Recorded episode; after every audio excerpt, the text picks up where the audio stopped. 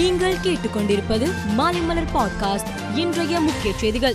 சட்டமன்றத்தில் அறிவித்தபடி தமிழகம் முழுவதும் அனைத்து வசதிகளுடன் கூடிய தற்காலிக கட்டடங்களில் இருபது புதிய அரசு கலை மற்றும் அறிவியல் கல்லூரிகளை முதலமைச்சர் மு க ஸ்டாலின் இன்று தொடங்கி வைத்தார்.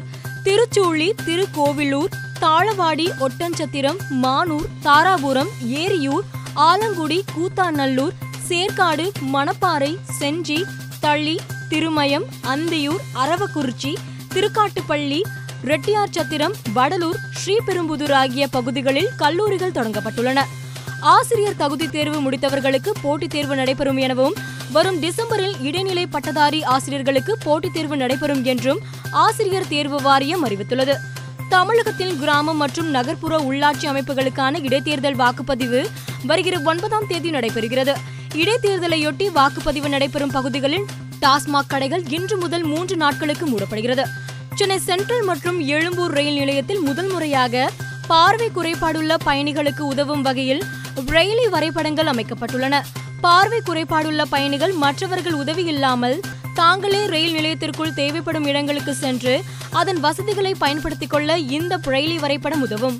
திருப்பதி திருமலைக்கு வரும் அனைத்து பக்தர்களும் இலவச தரிசனத்தில் அனுமதிக்கப்படுவதால் ஆன்லைன் தரிசன டிக்கெட் பெறுவதில் அதிக அளவில் பக்தர்கள் ஆர்வம் செலுத்தவில்லை.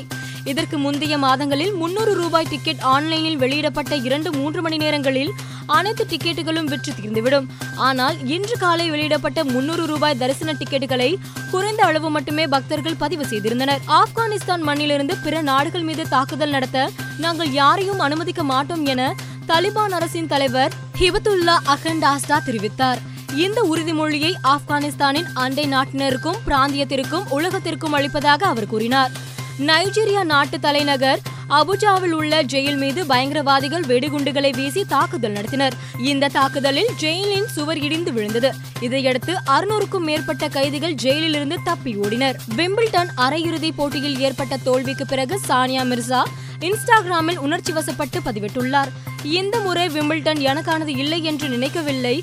கடந்த இருபது வருடங்களாக இங்கு விளையாடி வெற்றி பெறுவது பெருமையாக உள்ளது.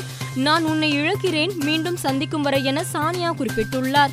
மேலும் செய்திகளுக்கு மாலை மலர் பாட்காஸ்டை பாருங்கள்.